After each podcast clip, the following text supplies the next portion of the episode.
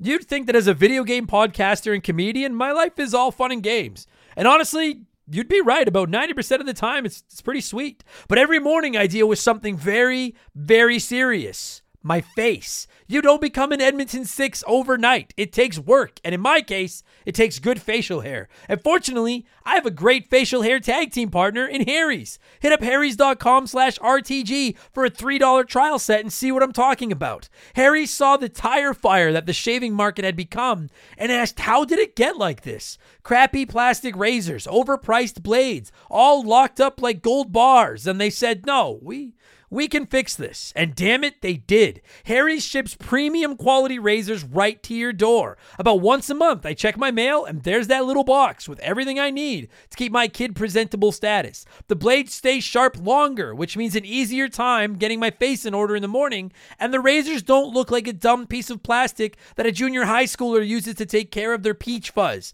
You have the facial hair of a man now. Shave like one. I actually leave my razor handle on the bathroom counter all the time just because it looks so damn classy. Harry's blades are German engineered and they're made to last. They're the best blades on the market for the best price, and you don't even have to go out to get them. Set your delivery schedule and shave like a king. I know it sounds sarcastic, but I'm being serious. I've used Harry's forever. These blades are really freaking good. Highest reviews in the industry, a money back guarantee that you're not going to need and a subscription that you can cancel anytime you want. Getting ripped off isn't funny. Switch to Harry's. Get started with a $13 trial set for just three bucks at harrys.com slash RTG. That's harrys.com slash RTG for a $3 trial set.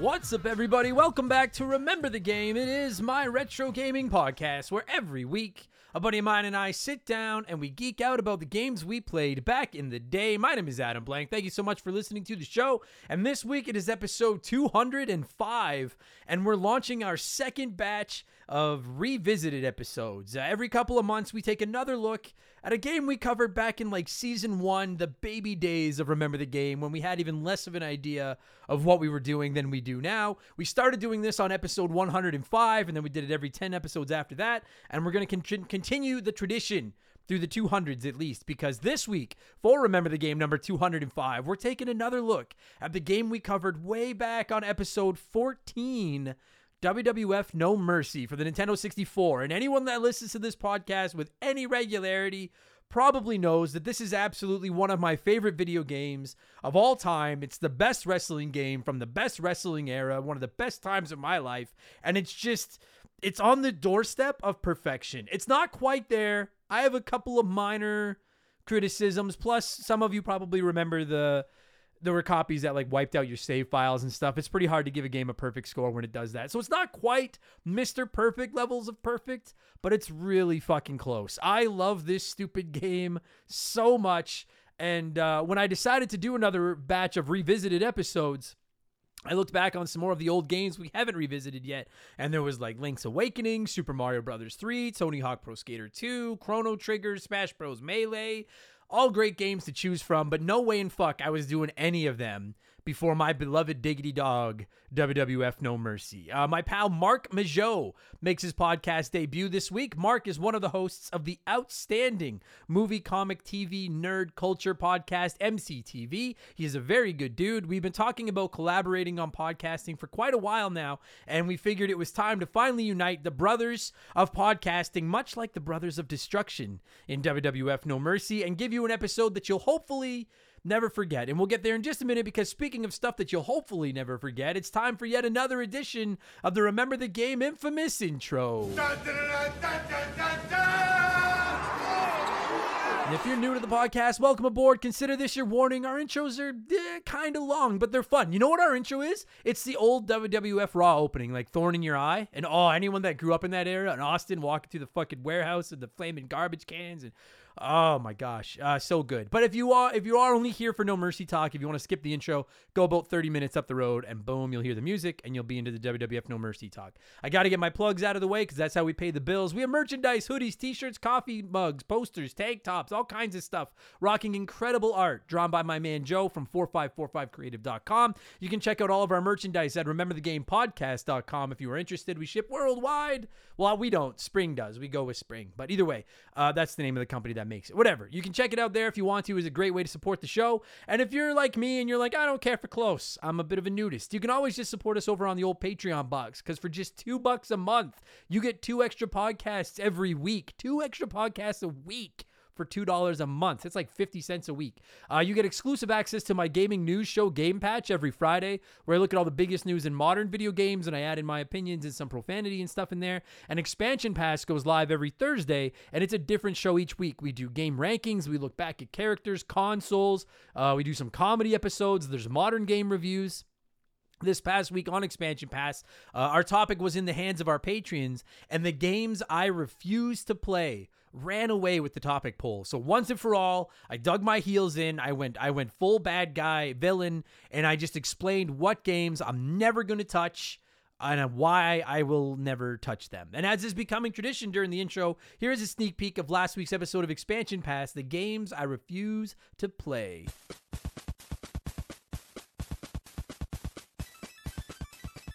Sometimes I'll ask them like, "Yo, is there a game you really want to cover?" Because if I can find a little bit of time to squeak it in, I'll do it. Because God knows they do me the favor of playing games for me to cover on the show. And uh, Mark McHugh in particular has been up my ass like a fucking hemorrhoid, being like, "Did hemorrhoids go up your ass?" Anyway, it doesn't matter. Mark McHugh has been up my ass about Persona. He's like, we got to do a Persona episode. We got to do a Persona episode. They're obnoxiously long. I've played Persona 4 Golden on my PS Vita. I actually really liked it. I probably put 50 or 60 hours into it though. And then I looked it up and I was like, I'm still only like halfway through. And I was like, nay, nay, that's enough. I miss like this. You don't fucking take a hundred hours of my fucking time. That's not, especially not for a goddamn RPG. So the reason we haven't covered Persona 4 Golden on the show is because I didn't get far enough into it to do a whole episode about it. And I'm never playing a Persona game again. Not because I think they're bad, but because they're just too fucking long. It's, I can't eat it. I can't eat that much. I can't do it. So that's now available in our archives. And this week for expansion pass number 118, uh, I went with the runner up from that topic poll because it's a topic that I've wanted to cover on Expansion Pass for quite a while now. It's our gaming guilty pleasures. You know, those games you don't want people to know that you play, or maybe the game you know sucks that you shouldn't be supporting, but you just can't walk away from anyways. It's it's guilty pleasures. I I think it's going to be fun. I actually have already recorded it because I'm going away on actually as you're hearing this, I'm away on holidays but I have all the episodes pre-recorded. I think it made for a fun podcast, so that's available now if you're interested. Again, two bucks gets you two additional shows every week, plus instant access to about 200 archived episodes. Plus, you can uh, join our Remember the Game Discord, which is growing like a fucking weed. You get a chance to vote in our Patreon poll at the beginning of every month, which is actually running right now. You get the ability to submit comments to be read on all of our podcasts, and you're to get a shout out and get to hear me mispronounce your name like I'm about to do to most of these people. A huge thank you to our newest patrons. There's a lot of them, and I'm to screw some of these up bad. Kimo Sabe, Halifax Highlander, Dougie Fresh, Cameron Chase, Big. Aw, did you? I hope you guys didn't just hear that. I forgot to turn my sound notifications off on my computer. So if you heard that, I apologize. Uh, I apologize. Dougie Fresh, Cameron Chase, Big Hebrew, Nutsack sixty nine four twenty. Fucking love that. Hitchy Poo, Ryan Fagin, Christopher, Skylar Baird, Daniel Matthews, Bryn Hughes, Suplex Sunny, Calvin Sixing Liu, Darth Brooks, Flynn Birchfield, Carrie Chicaro, Christian Jimenez, Pinto Mint, Super Swede Joachim. Dude, I'm so bad at this. Super Swede Joachim, Tyler Hetty, Alex Pete, Clayton Fuller, Brian from the Tone Jerks podcast, Vincent Juno, Matthew Petroni, Will Zedier, I don't know if this one's Ian or Len because I don't know if it's a lowercase L or an uppercase I. So Ian or Len and Joel McKinnon. And if I fucked up your names in there, wear it as a badge of honor. I only mispronounce the names of the people I really like. Or maybe I just suck at this job. Either way, thank you all so much for the support. Welcome to Remember the Game Industries. And please don't forget to wrap up the sales pitch. 5% of our Patreon every month is being added to a pool, and it's going to be donated to my Remember the Children 24 hour charity stream at the end of the year for the Stollery Children's Hospital here in Edmonton. We're over $1,200 raised, and we still have half a year to go. So you get a ton of extra podcasts, you help me out, and we donate some money to charity. It's wins all around. Patreon.com slash remember the game if you're interested. And you can find me on Twitch. I will warn you, I'm going to be away for a couple of weeks, but just throw me a follow over there, and then it'll tell you when I'm online. You can come by and look at my stupid face. Twitch.tv slash member the game if you're interested. All right? There you go. That's all your plugs. That's enough blowing myself. Let's blow some of you by blowing in the cartridges. It is our opening segment here on the show. I read a few comments and questions from our patrons, usually gaming related, but not always. And we call this segment Blowing in the Cartridge. He blows all right. He blows big time. That's it, honey. Get into the spirit. Let's blow. Our first blower this week is GC Freak 898, who wrote in and said, Hey Adam, how's that PlayStation 2 working out for you? And how do you have it hooked up? So, if you don't know, I'm currently playing the original Ratchet and Clank for uh, an upcoming episode of Remember the Game because it won June's Patreon poll. And I have a backwards compatible PS3, but I put the the PS2 version of Ratchet and Clank in it, and it just chugged. Like the frame rate was all, like it was almost unplayable. And I was like, what the fuck? Because I've played lots of PS2 games on my PS3 and never had a problem. And then I looked it up, and it turns out there's just the odd old school like PS2 game that doesn't run well on the backwards compatible PS3. And unfortunately, Ratchet and Clank is one of them. So I picked up a PS2 Slim off of Kijiji, which I don't. Apparently, not everybody has Kijiji. I've brought that up, and some people are like, "What's Kijiji?" That's it's like Craigslist. It's like a buy and sell site. So I picked a, a cheap PS2 Slim up on there, and it is run like a, it's run silky smooth. I'm almost done Ratchet and Clank. It's fucking awesome, by the way, and uh, it's run great. So if you're wondering how I have it hooked up, I actually bought uh, an adapter. What are those? What are the red, white, and yellow cables? I think those are AV cables. If I'm using the wrong terms, fucking yell at me. I don't care. But anyway, uh, I bought this adapter a while back, and it was cheap. I got off Amazon for like 20 bucks, and it has a an input for those red, white, and yellow AV cables, and then an output of HDMI and uh, I just use I use it for my GameCube, I use it for my Nintendo 64, and now I use it for my PlayStation 2. And uh, I can stream off of it. It goes onto a 4K monitor. It's not perfect; it's a little fuzzy, but for the price, it works really, really well. So, uh, good investment, I think. Just in case I run into any more issues with this PS3, I got a PS2 for backup now. I went from I'm not collecting old games to being like, now nah, I've got a 64, a GameCube, a PS2, a PS3. Fucking throw them on the pile. Why the fuck not? But it's working good. Uh, and speaking of using uh, retro games on modern TVs, my left nut wrote in and said, "Hi Adam, what kind of TV do you use for gaming? Does it have a CRT, aka tube TV? Is it LCD or is it an OLED display? Or do you use different types of TV for retro versus modern consoles? Thanks for all the podcasts. Uh, thanks for listening, left nut. I maybe this is gonna drive some people crazy. Um, I just use I have a I have a 4K monitor and I just play everything on it." Um, every system I just rambled off. So like, cause I most of my retro stuff I either play off of like the Switch Online or backwards compatible on my PS3 or old school Xbox games. Um, but I just have a 4K monitor and I've got my PS5, my Xbox Series X, my Nintendo Switch, my backwards compatible PS3, my GameCube, my Nintendo 64, my PS2, and then I have classic consoles for the NES, SNES, PlayStation, and Genesis, which may or may not have been hacked. And all of them just feed into a giant Switch that goes into a capture card, and then the capture card goes out into my 4K monitor, and I just play everything on there. And some of the old school stuff, like my GameCube, my PS2, they look a little fuzzy on the monitor, but it's actually, I don't know, maybe it's because it's a small monitor compared to like a giant 60 inch TV. Uh, I don't think they look that bad. They're a little bit blurry, but like I've heard people talk about how retro stuff looks like shit on um, modern monitors and stuff, and uh, I haven't had that problem. I think it looks pretty decent. So I just play everything on that because I I don't have room in here for a whole bunch of old TVs and stuff, and like I, to me, as long as I can see it and I can play it, I'm good. I don't. It's that's all that matters to me. Like ideally, yeah, I would love to have like an old CRT TV to hook this shit up to and stuff, but limited real estate in here. Uh, I, it works on the monitor. It works just fine.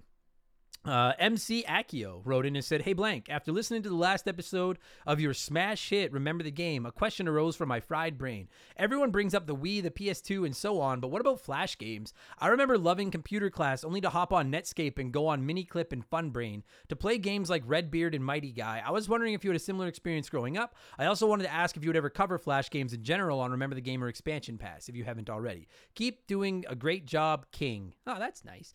Um, I don't have a lot of experience with Flash games. I so I don't entirely. You're all gonna fucking be like, ah, blah, blah, blah, blah, blah, blah." I don't entirely know what Flash games are. I think I do, but like I'm I.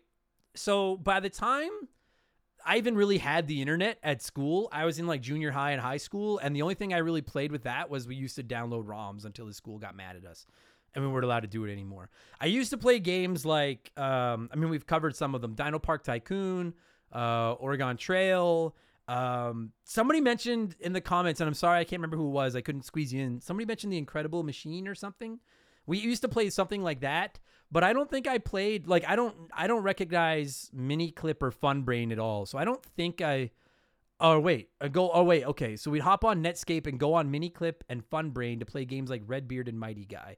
Yeah, I gotta say that none of those ring a bell to me at all. So I don't think I played any of those. So I'm not gonna say we'll never cover Flash games, but I don't think I really have any experience with them. So I wouldn't expect us to cover them anytime soon. Maybe that's not the answer you guys were looking for. I've pretty well exhausted my place or my computer, like between Dino Park Tycoon, Roller Coaster Tycoon, Oregon Trail. I mean, maybe Doom, I guess is, and we've covered Doom. I I think I've covered pretty well every PC game that I know well enough to do an episode about, with the exception of like maybe Minesweeper. And I don't know if I can handle a full podcast of Minesweeper. I don't think there's anything else on PC that I've played enough from any generation to carry an episode about. So for all of you people looking for more PC episodes, I hate to burst your bubble, but I don't think I can do any more of them because I don't have any more experience. Maybe Maniac Mansion, but I played that on the NES. I didn't play it on PC. Anyways, uh, thanks for writing in, MC. They call me Badger.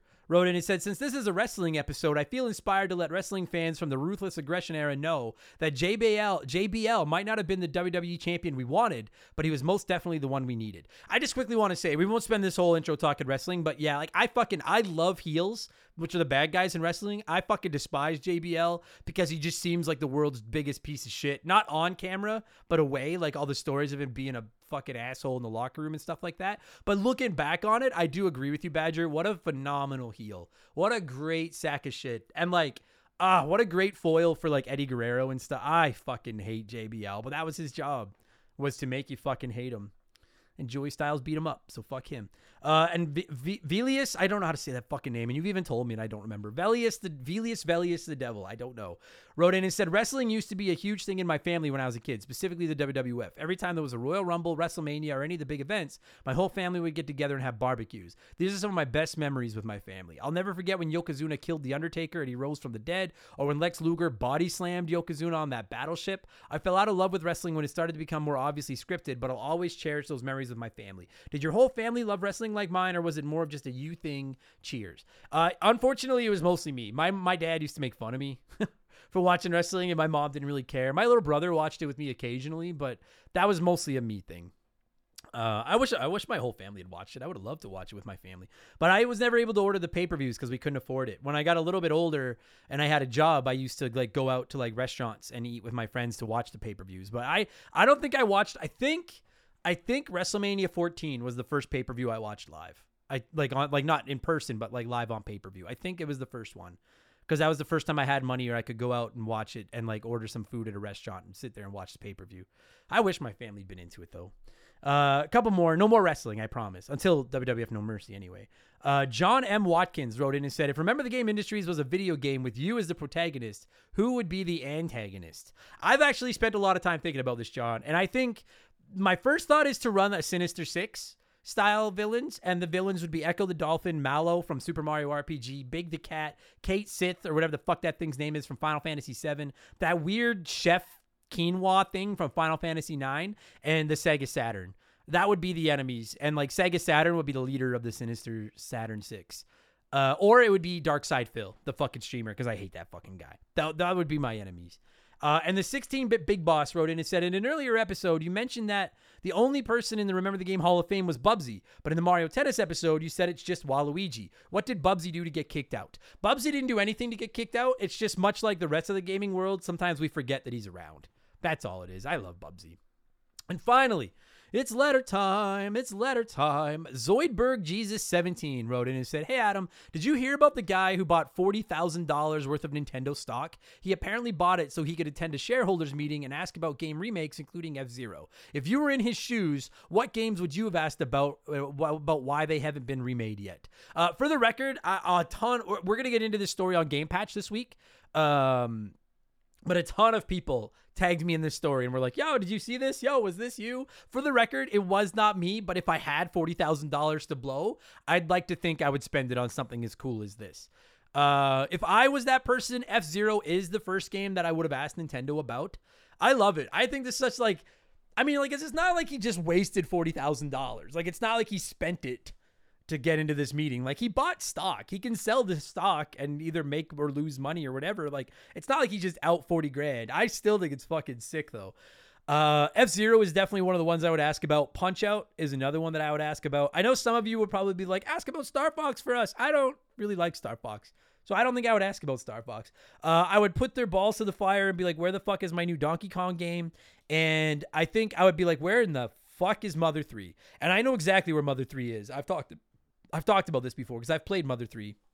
There are characters in that game that are critical to the plot that I think Nintendo's worried about potential backlash um, for releasing. So I don't think they're ever going to release that game, but I would still put them on the spot and be like, where the fuck is Mother 3? Also, I would tell them, give us GameCube games. I don't think they're ever going to put GameCube games on Nintendo Online, but like just sell them to us. People will pay 20 bucks for fucking GameCube games on the Switch. Put those GameCube games on there. And then finally, I would be like, why can't I get me no Tang round here? And another thing, and then I would flush a toilet. And shout out to anyone that gets that reference. Um, thank you for writing in Zoidberg. I love that that F- I fucking love that F Zero story. And you know what? Thank you to all of you that tagged me in the F Zero story asking if it was me. I that warms my heart that my passion for Mario or for F Zero uh, is known throughout the Remember the Game Industries ecosystem. That warm, that just makes me feel good. So, uh, thanks to everybody that wrote in this week. I appreciate it as always. Let's change things up and let's get into our smash hit segment, the official game show of Remember the Game Industries. Play one, remake one, erase one.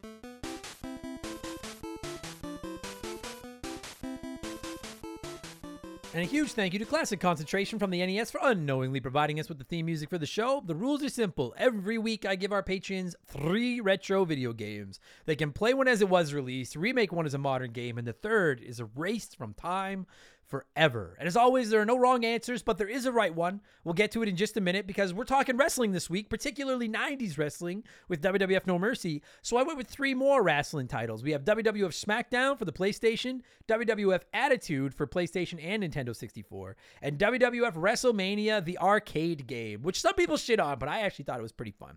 40% of you said you would play SmackDown, remake Attitude, and erase WrestleMania, the arcade game. Uh, that is not the right answer. Let me see what a few of you had to say here, and then I'll tell you what the correct answer was. Curtis, who spells it with a K, by the way, and I'll point out why I fucking pointed that out in a second. Curtis with a K wrote in and said, Wrestling is fake. Did you know that, blank? Oh, well, you're on double secret fucking probation. Did you know that, Curtis? With a fucking K? You dink. Get the fuck out of my house. Little Bunny Fufu 89 wrote in and said, This is a rough one because I want to erase Attitude and WrestleMania, the arcade game. They're both really bad disappointments from my childhood, and I wish I could erase those memories. But if I have to play by the rules, I'll play SmackDown. I'm sure it's dated and a little archaic now since uh, it was by the time Here Come the Pain came out, but it's the only good game in the bunch, and I have some good memories of it. I'll remake Attitude. That roster with WWE 2K22's engine would be amazing. I'll erase WrestleMania. Seriously, what were they thinking? Try it and you'll see. Even worse that they made a sequel in your house on PlayStation 1 that I got as a present. It's not better. In case you were wondering. Listen, I gotta say, a lot of people dunked on WrestleMania, the arcade game, on this uh, edition of Play One, Remake One, Erase One, as you're about to hear, it's not that bad. I don't think it's that. I think it's better than Attitude. And I loved Attitude as a kid, but Attitude fucking sucks. And if you don't remember, Try playing it now. Outside of the roster, there's nothing good about that fucking game. Nothing. Bad Fish wrote in and said, Yo, so erase SmackDown, play Attitude, remake the oldie. I'm sorry to erase SmackDown, but I never played it and I can't in good mind erase Attitude. I'm an 80s baby, so I remember playing that old game and damn it, I would love to see it remade. Oh my god, no, dude. Fucking oh fuck, I hate attitude. Like I oh fuck. We'll, I'll, I'll explain my answer in a minute. Shawsome one wrote in and said, "Easy, play SmackDown because that game is still amazing today. Remake WrestleMania because in its own way it's quite fun and I'd love to see more characters in it. And erase WWF Attitude because fuck that game and Ahmed Johnson. He was a bastard to fight. So much rage playing against him. I love that you erased that game not because it sucks, but because Ahmed Johnson owned your ass in it." You're all right. It's the only one of the three with Ahmed in it. So I guess if you're anti Ahmed Johnson, and a lot of people are, that's sound logic. Fair enough. Tim C wrote it and said, Wow, I don't normally comment and I love to just listen, but this one touched a chord deep inside me. I'll play Attitude. All I have to do is pull out the old PS1 memory card from storage and my creator wrestler that is a cross between Val Venis and Rick Rude with the Intercontinental title, and thousands of screaming ladies would be ready to rock. Remake WrestleMania. This cabinet has to be on the OG shortlist of arcade must haves. So many quarters dropped in this guy, I could be Doink the Clown. Oh, so I could be Doink the Clown and do nothing but try to give my brother jumping pile drivers. My remake would include adding more wrestlers. Otherwise, it's perfect as it is. Sorry, SmackDown, you get deleted because the other two have me covered and smiling. See, and I no beef with that. If you have the nostalgic attachment, I get it. And yeah, yeah, Doink the Clown. How do you not love a game with Doink the fucking Clown in it? And Jerry Robinson wrote in and said, Been a long time since I've done this, but I'd love attitude, so I'll keep it as it is. Remake WrestleMania because of nostalgia with most wrestlers during being from my time. Get rid of SmackDown. I played it a few times and it wasn't good. Just Bring It was a lot better as well as Here Comes the Pain. Of course they were. But I dude, all I think all I mean I'm not going to say all three of these games are good because I think Attitude sucks. WrestleMania was rough around the edges. SmackDown was a good game.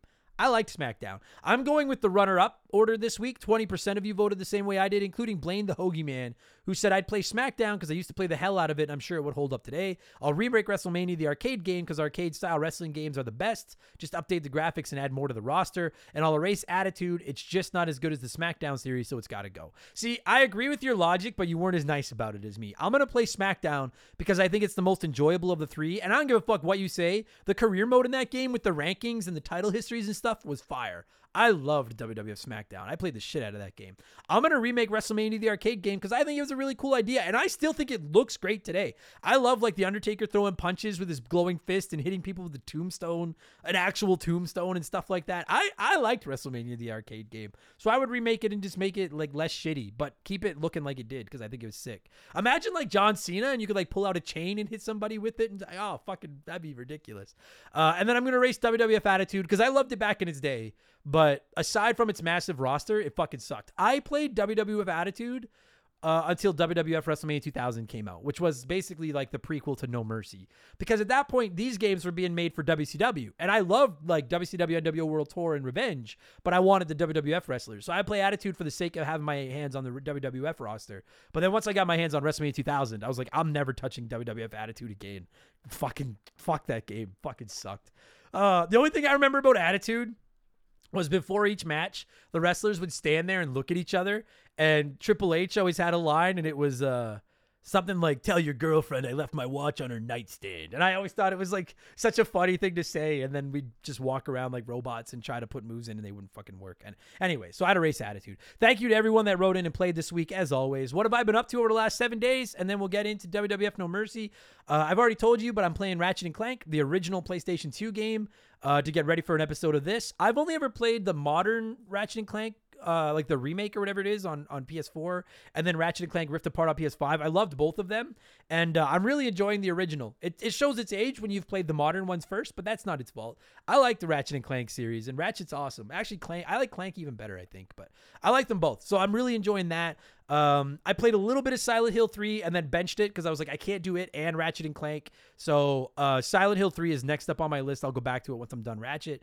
And then uh, I've been I'm a little ashamed of it, but I've been, I've been playing a little bit of Slay the Spire when I just want to relax at night, and I've been playing a little bit of the Tony Hawk Pro Skater remakes when I just need a break from Ratchet and Clank. And uh, those fucking remakes are really good. I might actually do an expansion pass review of the Tony Hawk remakes sometime this summer when I'm done them, because they're holy fuck, they're good. And now I'm more mad that we didn't get the three and four remakes, but I digress. That's a different topic for a different show. Let's talk WWF No Mercy. That's why you kids are here. I like to give our listeners a chance to sound off about the game we're talking about. Talking about. Before my guest and I hogged the spotlight, Nutsack69420 wrote in and said, the best wrestling game, period. I would spend hours creating characters. I would create a new member of DX who was part Triple H and part Jeff Hardy. Every move would be a finisher. Suck it. I fucking, that warms my heart. I love that. DJ Olsh wrote in and said, This was in constant rotation of my games that stayed in my system when I was at my friends, or when, when it was my friends and I playing one of which I know you'll never cover holy fuck, I got to reread this. This was in constant rotation of my games that stayed in my system when it was my friends and I playing, one of which I know you'll never cover being Rush 2 Extreme Racing. We had GoldenEye, Perfect Dark, and we had WWF No Mercy. The memories run deep for this game and the friendships ruined and then made up with because of this game. Ah, so many good times. Yeah, like I've said many times, my, my favorite gaming memories ever are playing WWF No Mercy multiplayer with my friends. My favorite wrestling or my favorite video game memories ever are playing No Mercy with my friends. I hold this game in that high of esteem. So much fun. Uh, Mil- Miloshki, I hope I said that right, said the original podcast for this game was how I first discovered Remember the Game. Some of my favorite memories stem from this and all of the THQ AKI Nintendo 64 wrestling games. My friends and I would get together for every Raw and pay per view. We'd trampoline wrestle and, of course, play these games. We'd set up our own pay per views, our own titles, and we even had a cardboard version of our belt that we'd write the champs' names on. We're all older now with families, but we still try to get together a couple times a year, play guitars, and break out the Nintendo 64 and put a few titles on the line. Dude, how many people didn't like? I- Marc did it. My guest this week. I used to do that. My friends had like wrestling leagues and championships. We kept track of and everything. It was just people that grew up after late 90s pro wrestling. I get that like the ruthless aggression era was incredible, but you just don't know how good we had it. Being in high school during the Attitude Era was just fucking magical. Uh, Dylan Van Winkle wrote in and said, This game absolutely fucked. I'm only 21, so I definitely shouldn't have grown up with the 64, but boy, am I glad I did. Some of my fondest memories as a child are sitting down and playing Mario 64, Mario Party, and yes, WWF No Mercy. The game was fucking awesome. Picking Stone Cold and stomping an absolute mud hole through the Rock's chest was the highlight of some of my days as a kid. Like I said, I wasn't supposed to grow up with a 64, but I wouldn't have had it any other way. That warms my heart as well, Dylan. Listen, we got so many comments about WWF No Mercy. I fucking love it. I can't read them all, but anyone that grew up playing it and loving wrestling, just you know what's up. You get I get it, you get it, we all get it. Fucking WWF No Mercy. Oh my god. I'm so excited for this. Let's do it. Let's talk No Mercy. I'm I can you can hear the smile in my face. This game means so goddamn much to me. I'm going to queue up some WWF No Mercy music. And when it stops, my pal Marc Majeau and I are going to take another look at the iconic WWF No Mercy, which originally released in North America on the Nintendo 64 with a game, a racing glitch, which we'll talk about on November 13th, 2000. Enjoy the podcast, everybody. Let's go. If you're hearing this, you're probably a gamer. And for our kind, nothing is as precious and valuable as our save files. Have you ever experienced the loss of a save file? It's soul crushing. Dozens, maybe hundreds of hours of work gone like that. But at the end of the day, it's a video game. It matters, but kinda, you know? That exact scenario, but with a work project, an essay for school, data for your business, that's no joke. That can be really serious. You need a safety net. And I got you, fam, with my partners over at CrashPlan. Visit crashplan.com slash RTG for 50% off your first year of CrashPlan. CrashPlan has been protecting people's data since 2001. And a couple years ago, they set out on their own with one mission to provide the best damn cloud backup solution on the market. CrashPlan runs quietly in the background of your computer or Mac, and every 15 minutes on the clock, they create a new backup of every file that's changed in that time. So if something goes wrong, God forbid, you don't lose hours, lose days, lose weeks of work. Just log into your account and you can download your most recent backup from the secure cloud servers. And there's not just one backup, there's a laundry list of them. You can pick and choose which one you want. It's like the ultimate undo button. You work on a computer in any capacity, CrashPlan is a must have. And if you're thinking, ah, that's for big businesses, I'm just Joe Schmo.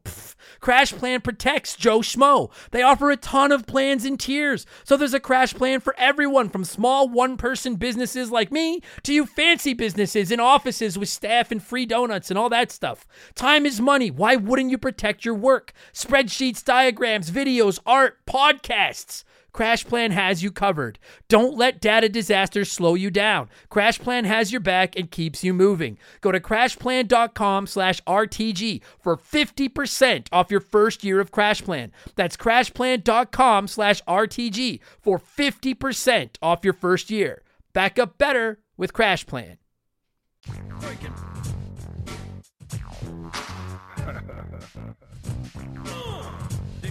Diggity. Breaking. Dick, dick, diggity, dick, diggity dog. Okay, uh, joining me via the blank phone this week for the first of our second uh, run of revisited episodes, because we've already done this. You guys know why we're revisiting stuff because the early episodes suck. Uh, is a newcomer to the show, but a good friend of mine, great fucking guy here in the city of Edmonton. It's my man Marc Majeau. Mark, what's going on, buddy? How are you?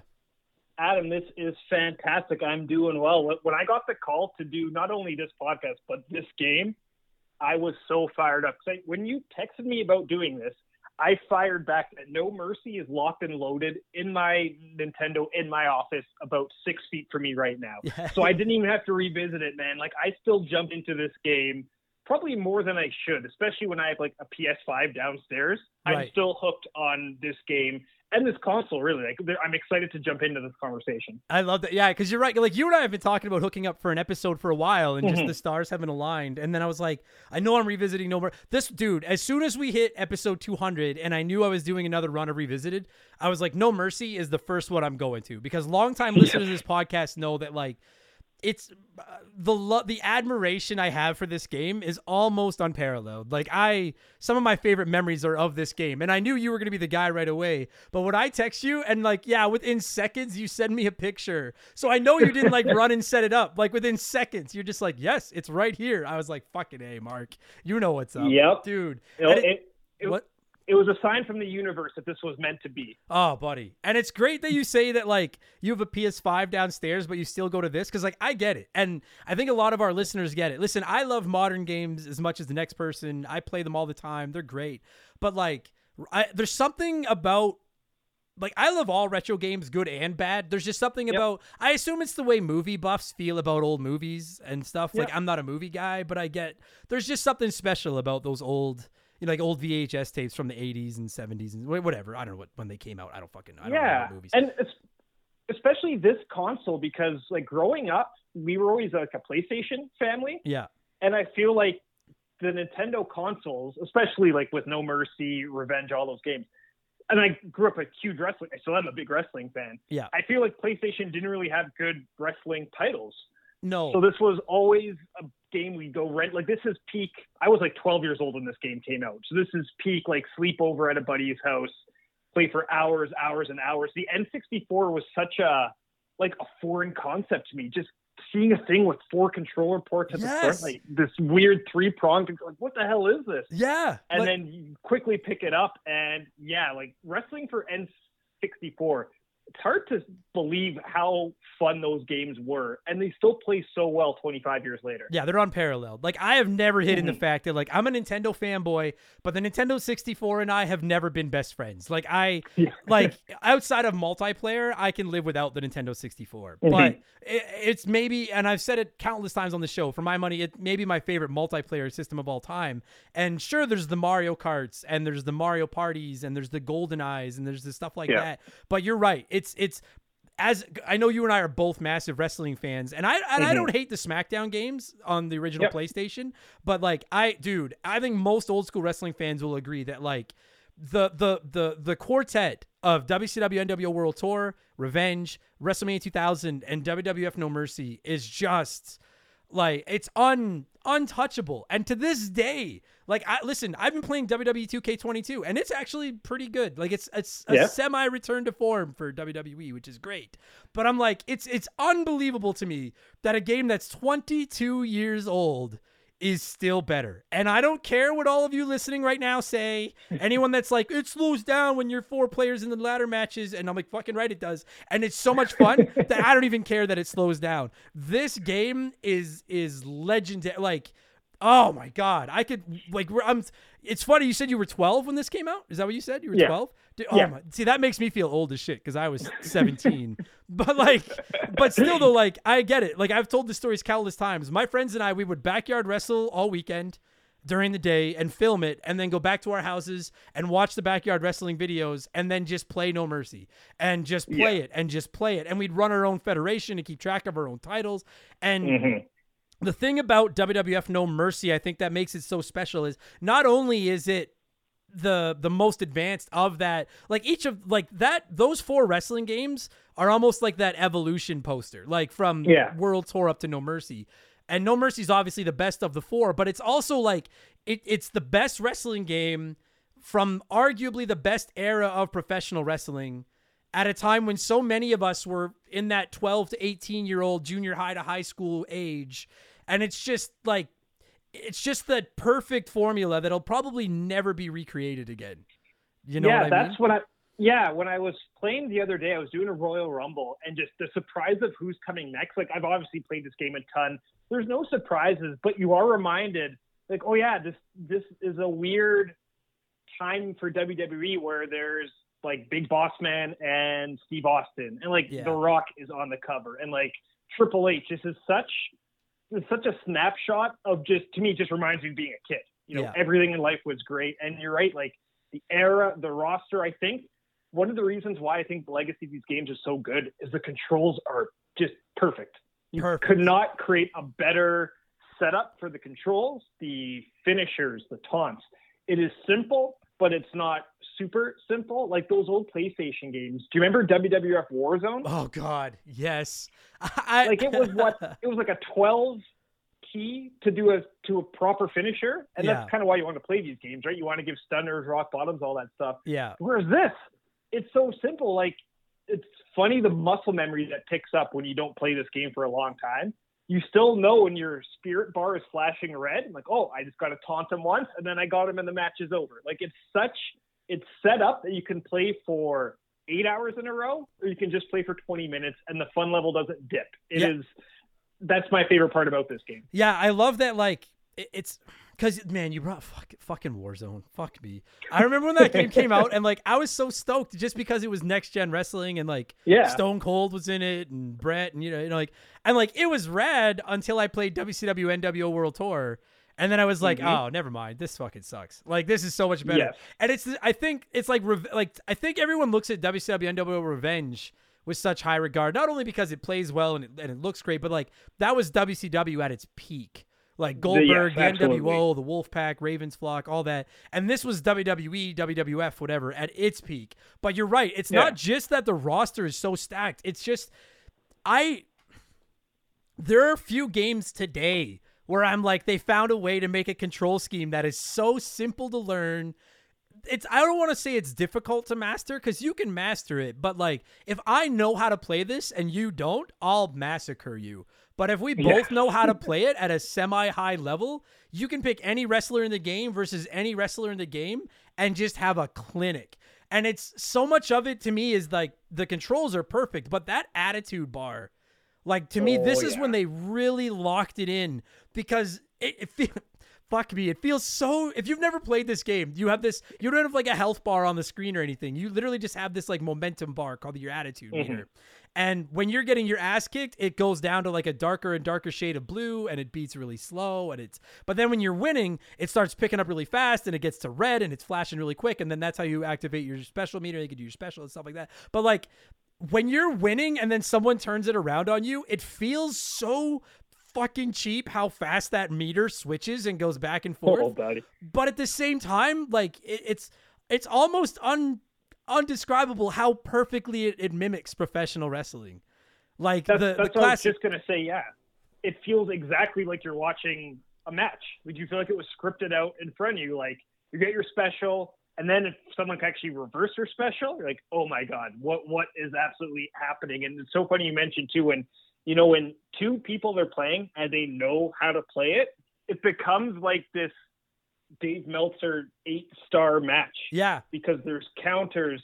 My my buddy and I always joke about once we figured out how to do the low blows, once you get knocked down and you Oh. hold the right bumper, it hit like we would both get knocked down and we would crouch waiting for the other guy to come to us. Yeah. Like it, we built all these so, there's storylines that happen within a match. And again, it seems like we're talking about some newfound AI that they have in these next gen. Like, no, this was on N64. This was on a cartridge game that had so much depth to what seemingly like a flat story. It's so much effort you could tell went, went into these types of games. Yeah, it's insane. And it's like like you said, like, dude, you could pick this game if you've never played it, you could pick this game up and in 15 minutes you've learned the basic controls and you can play and you can have a good time.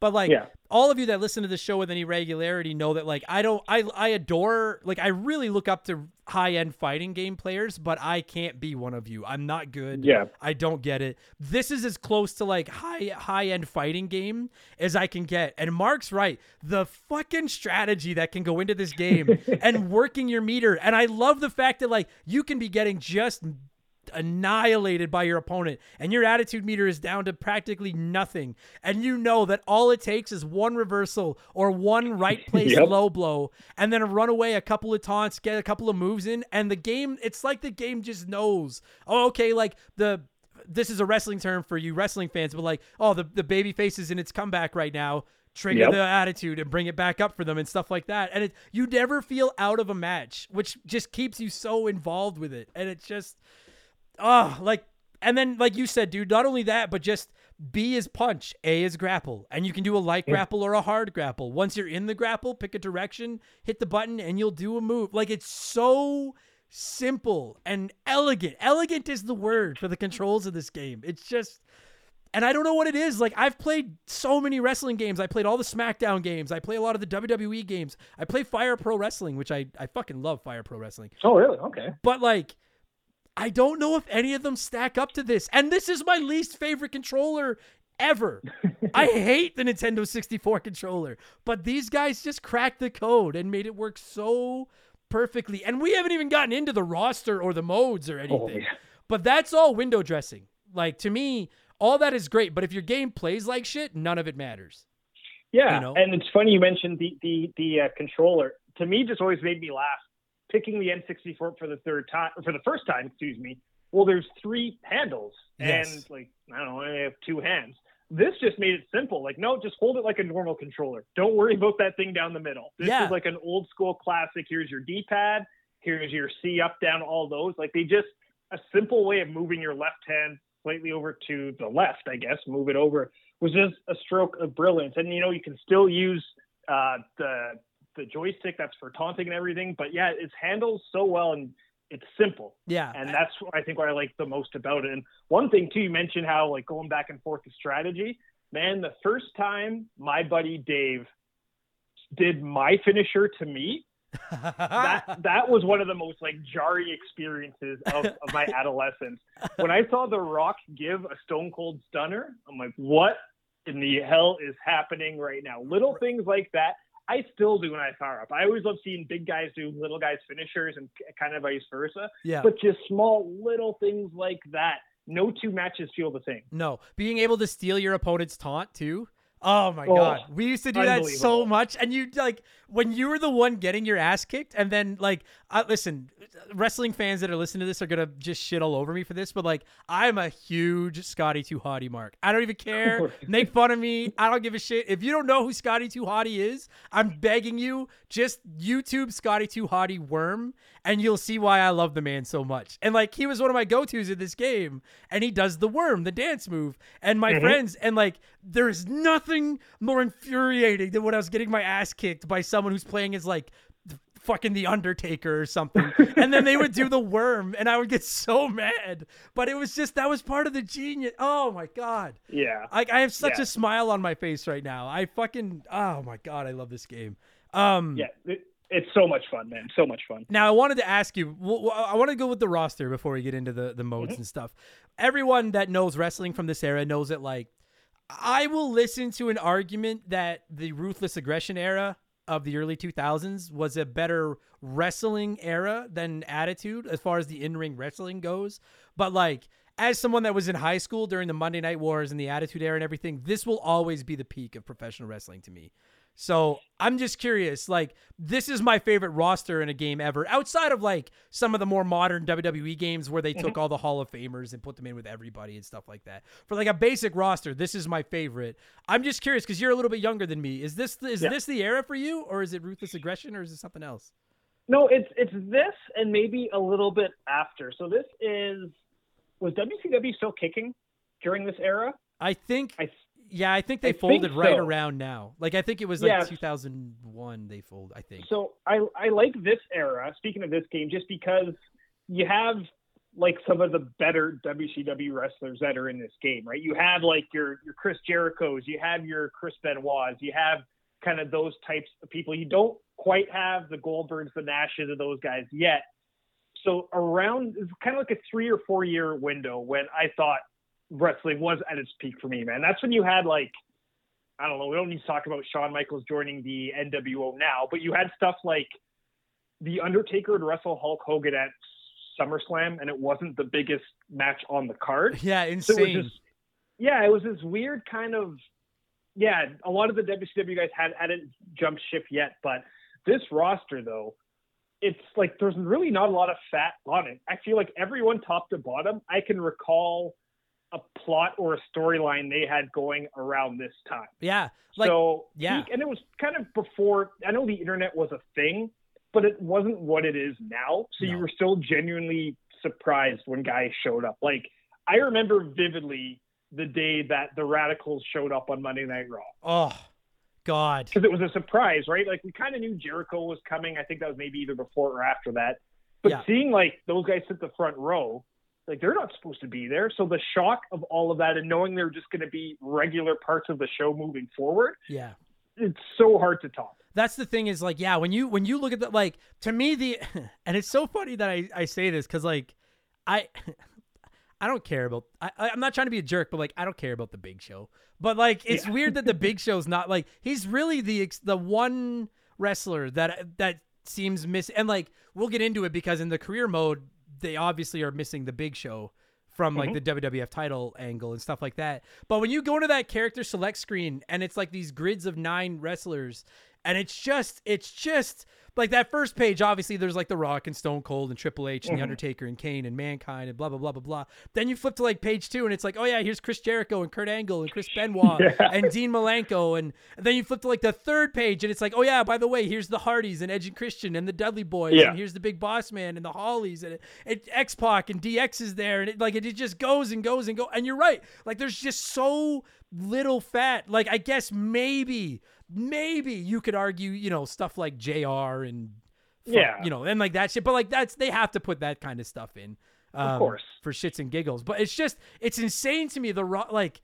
Oh my god! And wait, and we haven't even talked about the creator wrestler, which was insane in this insane in this fucking game. But the roster alone carries it for so long, and because I have so many memories and I have so many not only do I have so many favorite wrestlers from this era, but this game did such a phenomenal job of like capturing their essences without changing the controls for each one. Like I'm a big, Yeah. big old school Kane fan. Like he kind of Yeah. God knows what they fucking did with that poor man. But like early early Kane was fucking sick. And he was one of my go-tos in this game, but he felt kind of big and kind of slow. But then I also mm-hmm. love playing as Scotty 2 Hotty and I and I'm a big Jeff Hardy fan and I love Kurt Angle and Chris Jericho. And they all they don't even feel like they they feel faster even though they're not. Do you know what I mean? Yeah. Like Oh, totally. you're playing Totally. as And I what's that?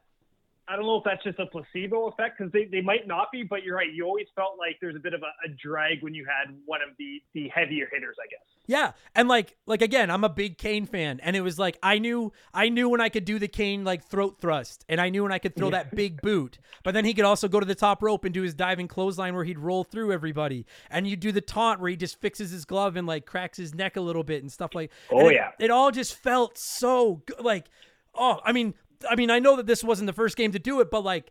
The Rock, and he actually takes off the elbow pad and does the Oh, rock, like, man, and yeah. does that. And Scotty 2 Hotty had the diving two-handed like bulldog to like lead into the worm, and every Rikishi had the stink face, and Badass Billy Gunn would do the taunt where he would moon you, and they'd put the pixelated like blur out of his ass. like the detail they had for every wrestler in this game.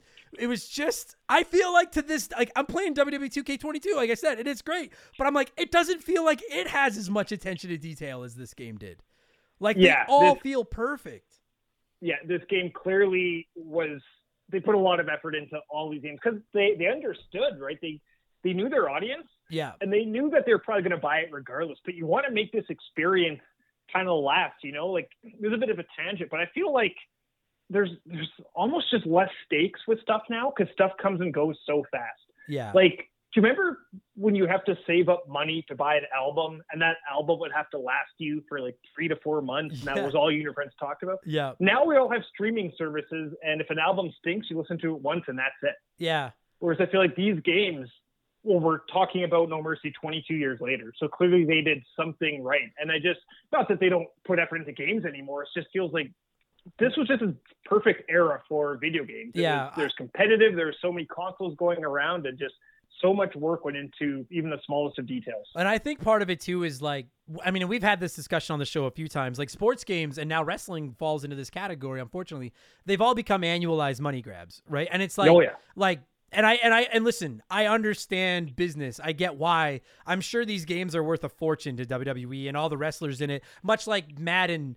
You know, everyone keeps saying Madden, like EA should just take a year off and just fix Madden. Mm-hmm. But it's like I can't imagine what that contract is worth. Like they can't. I, I business wise, I get it. I I wish they would too, but I get it. Whereas, like you said back then, like we got these four games in the span of the Nintendo 64, which was. I don't know, probably one every two years, 18 months to 2 Mm-hmm. years. Like it's not quite annualized, but they had to make each one special. It wasn't WWE Yeah. 12, 13, 14, 15 Yeah. where they just totally. spit shined the old game. This one was one where they took what they mad with with World Tour, which you know what? I don't think WCW NWO World Tour gets enough credit. No one talks about that Yeah. game. Everyone brings up Revenge, but like the reason we have those games is because of World Tour. Um, The first one, the first one through the door is always the bloodiest, right? They Yeah. never get the credit they deserve. It's always the one that comes second or third. Yeah. And it just feels like they polished and polished and polished. Yeah. And this was finally the one, like, again, we're going to get into all the different match types and stuff in a second. But you know what blew my mind about this? This is, you can do the fucking 3D in this game. And it Yeah. was just like, how, what? Like, how did you get this into this? And it, oh my God. I, the attention to detail is just second to none. Even like the entrances are awesome. And the music was actually Yep. surprisingly good not great, but good.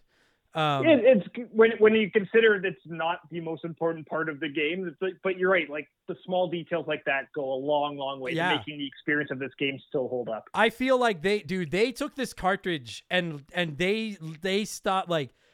I don't know a lot about anything, much less technology.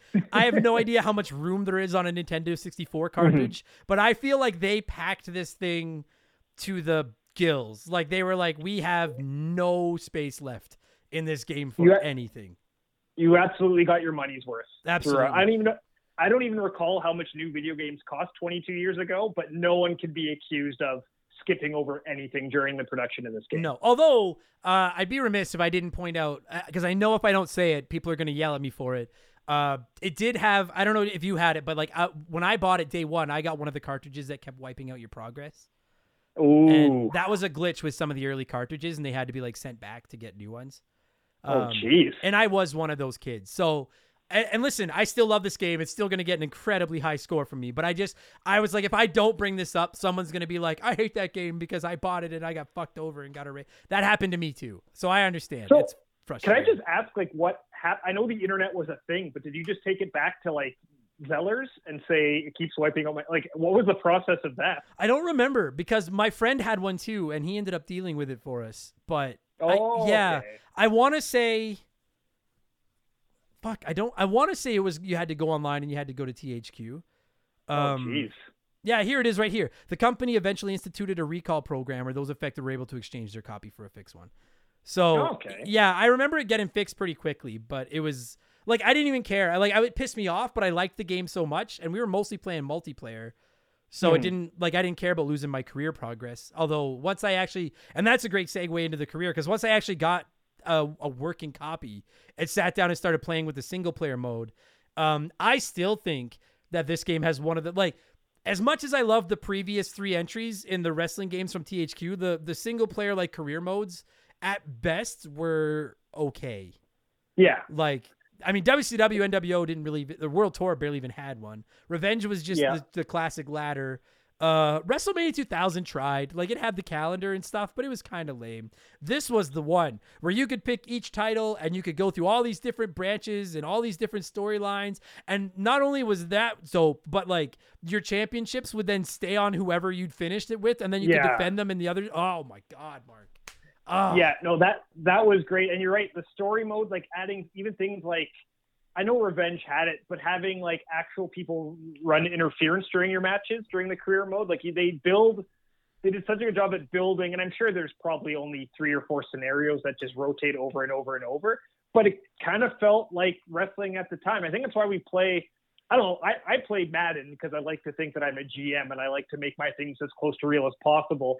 But small things like that, like in my story mode that I was just playing the other day, I had Triple H run interference in one of my matches, and it's goofy how it kind of happens, right? He sticks around, sticks in the ring for 30 seconds, and then just goes hangs outside for, for the rest of the yeah, match. yeah, they just stand there and watch. Yeah, yeah, but it's but you're right. Like it was it was more than just one and done. Like seeing Scotty 2 Hotty show up with the Intercontinental title in just a regular match with your buddies was so cool. It's something you wish you would see on Monday Night Raw, but this was the next best thing. Yeah, and like the the only like I haven't played this game in a long time. Like I haven't played it in gosh, probably 15 years. So a lot of this, like I, I can't sit here and pretend to recall all the storylines because I, I Mm-hmm. can't. But the one that always stands out to me is the the world title, like the WWE Championship. Yeah. And like this is where I was talking about the, the to me. Well, I guess so. The two people that are kind of missing from the roster that had debuted by this point were the Big Show and Taz. Um, and neither I don't think Taz was in it. I think he was the other Mm-hmm. No. one that was missing. Which Yeah. you know, again, if those are the two you're missing, it's not the end of the world. But Yeah. the the WWF Championship storyline, um, was based off the storyline leading up to the main event of WrestleMania 2000, where Mm-hmm. it was Triple H was you know in charge and they wanted to bring Mick Foley back and put him in the main and it was a four way and blah blah blah blah blah. But the Big Show was part of that in real life and they didn't have him. And I was a little Yeah. surprised that they replaced him with Stevie Richards. Like I, I like and I like Stevie Richards, but and I and I I actually think Right to Censor Stevie Richards was a phenomenal heel. I love Yeah. that gimmick. But it just seemed like such an odd choice that that was the guy that they were like, let's make him the big bad fourth member of this main event. But I, I like the fact that like they would put you into the Royal Rumble, and if you lost the Royal Rumble early, you got one story. If you lost it late, you got a story. If you won it, you got a story. Like I I know there were the odd match where you had to win or you had to you know mm-hmm. try again. But I love that like not only were most matches you had a win or lose option, but he would even show you the branching like the the branching storylines so that when you finished it, you could hop in with somebody else and play a whole different storyline and see it. Yeah. Um, I just I know that like by today's standards, it might feel very basic and boring, but like I thought it was mind blowing back then. Seeing them in the ring cutting promos and everything was like the sickest Yep. shit in the world, man. I yeah. I, I, we've gotten like greedy with how good we have. A lot. There's a lot of things wrong with the world right now. There's also a lot of things that we just kind of take for granted. And you're right, just having the multiple, like the choose your own adventure style for a wrestling video game was so revolutionary and really set the tone. Like I haven't played any of the new. I think the last WWE game I probably played was 17. It, it's been a long, long time, Sure. but you really feel like they're picking. They're still doing things that was started 25 years ago. Totally. And like and and then uh, I'll be honest with you all like I'm I'm this is my like belt this isn't going to matter to 90% of our listeners but as far as belt designs go the attitude era world championship not the winged Yep. eagle but the attitude era one is my second favorite belt ever after the old school white strap intercontinental championship belt which will always be my favorite championship. We, um, we have this we have the same rankings of belts man. Like i know you're right. Everyone loves the winged eagle. I think it's just because everyone loves bret hart and that's kind of what they associate that belt oh, with. that son of a bitch. No go ahead. I, I'm, I'm with you on that one too. Don't, don't worry. But like i and this was also the era they're not on the games but when they were doing like do you remember the rock had his own did the rock have his own belt i know Yeah. austin had his own custom one for a while yeah the rock had that brahma bull belt or whatever yeah. But just this classic one, the classic circle that actually had the globe on it, like just a great snapshot of what wrestling was like Right. in the year 2000. and still the greatest tag team championship belts of all time with the bright red world written in the oh, middle. oh yes, And I think the European title is awesome. And the hardcore Yup. title was stupid, but we all loved it back in the day. Oh Um, of course. and they course, even yeah. had the light heavyweight title in it. Like I like Yes. they like they could have easily skipped the European title, the the light heavyweight title, and let's be honest, the women's title. I'm not trying to be sexist, but women's wrestling in this era was not not what it is today.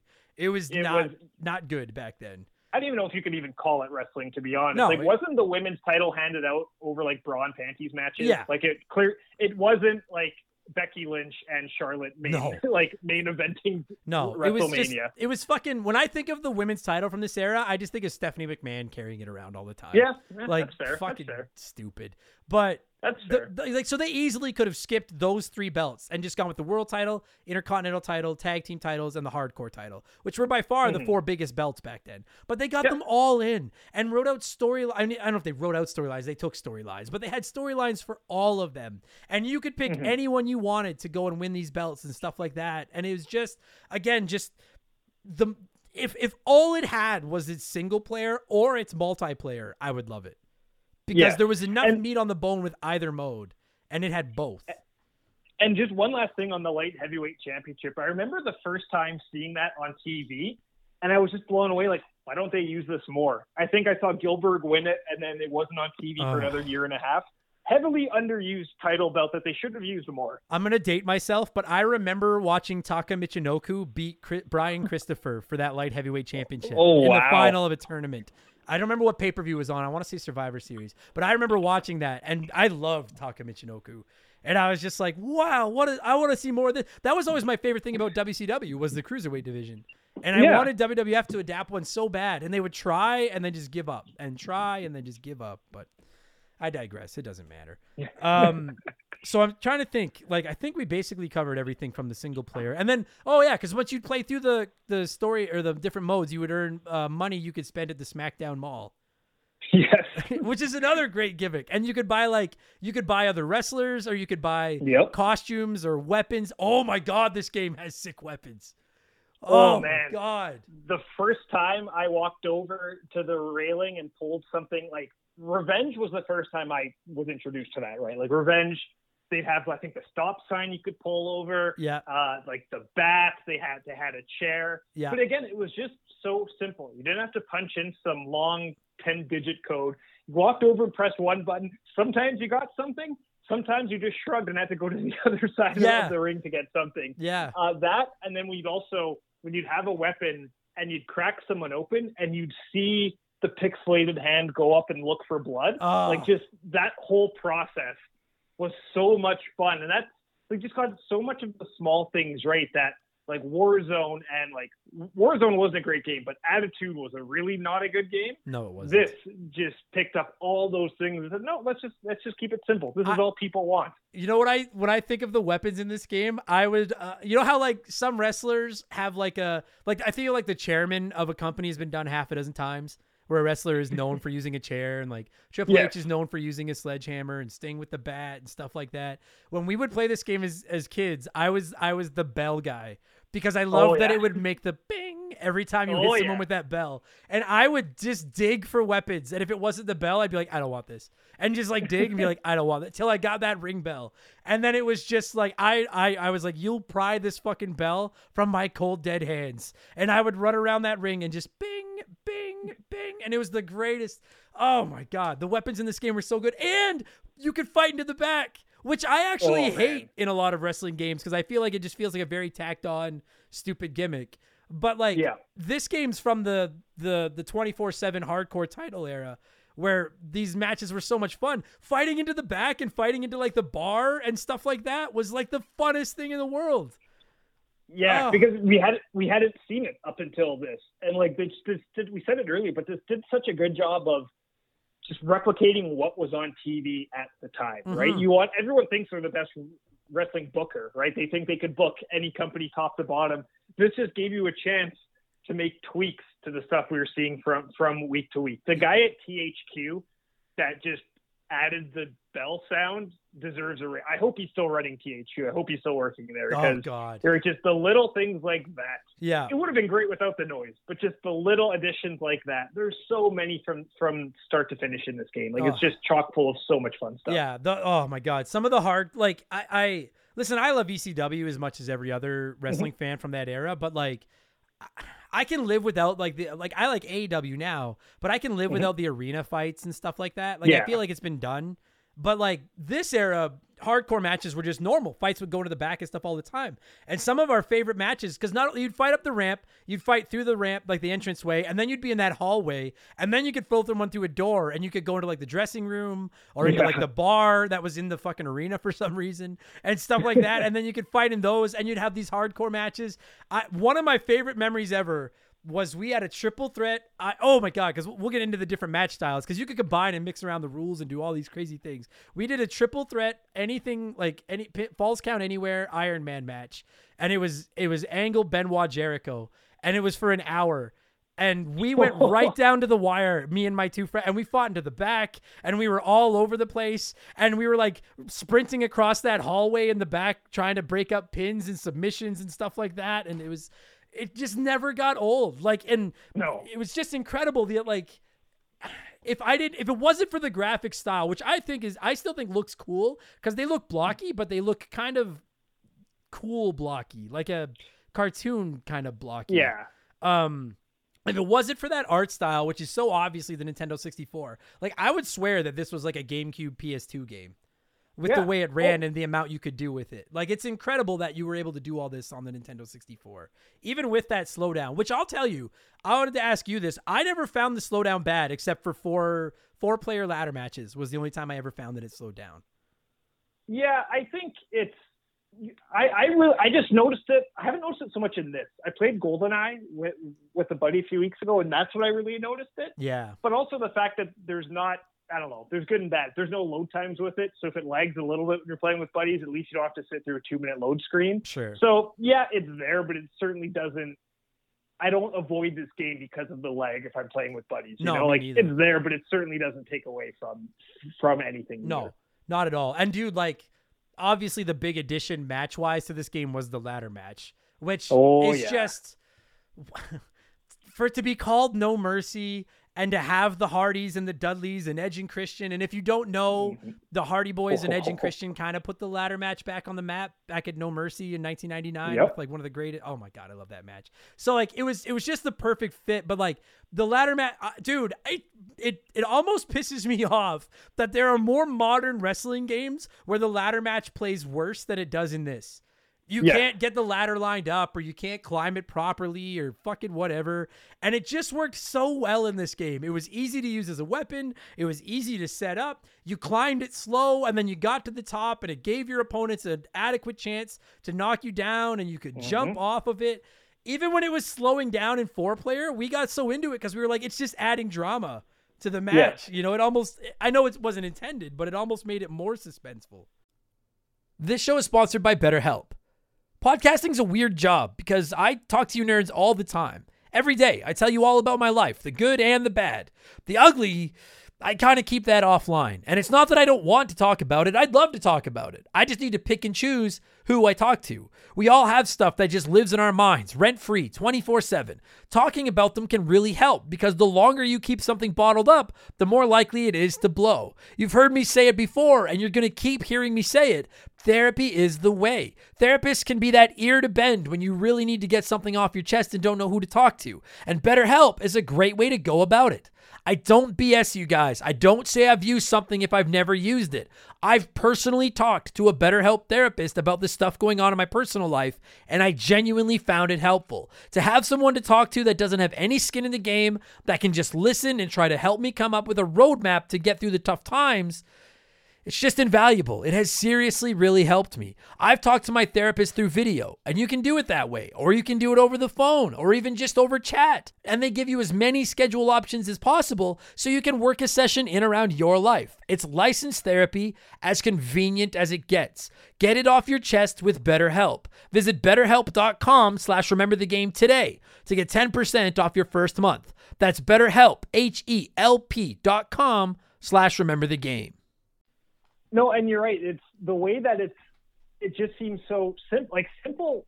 I don't hope people don't think it's an insult, but this game is so simple yet. But that's what makes it so good, right? Totally. Small things like you mentioned, lining up the ladder in some of the modern games is way more frustrating than it should be, It's, right? Like it's not just- even fun. It just pisses oh me off. man, it's like trying to land a helicopter sometimes in Grand Theft Auto. You're like, I just want to play the game, man. I Yeah. don't want to struggle with these angles and physics and trying to match the thing up. Just let me climb the stinking ladder and and I'll do it. And yeah, this is like this is peak a lot of stuff for wrestling video games, but really the ladder match that and always and the special guest ref are my two Oh. favorite match types. Special guest referee was like an invite to punch your friend in the nose.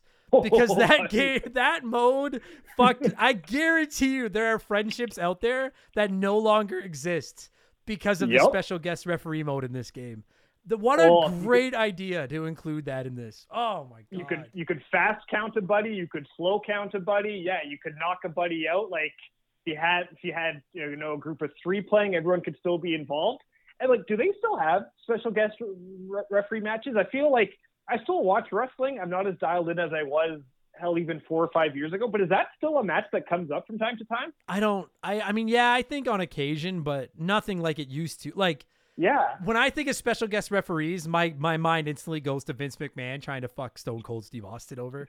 Yep. And that's exactly what you could do in this game. And it's so much fun. It is like, oh my God. If you've, ne- oh my, I have such a smile on my face right now. I have so many memories.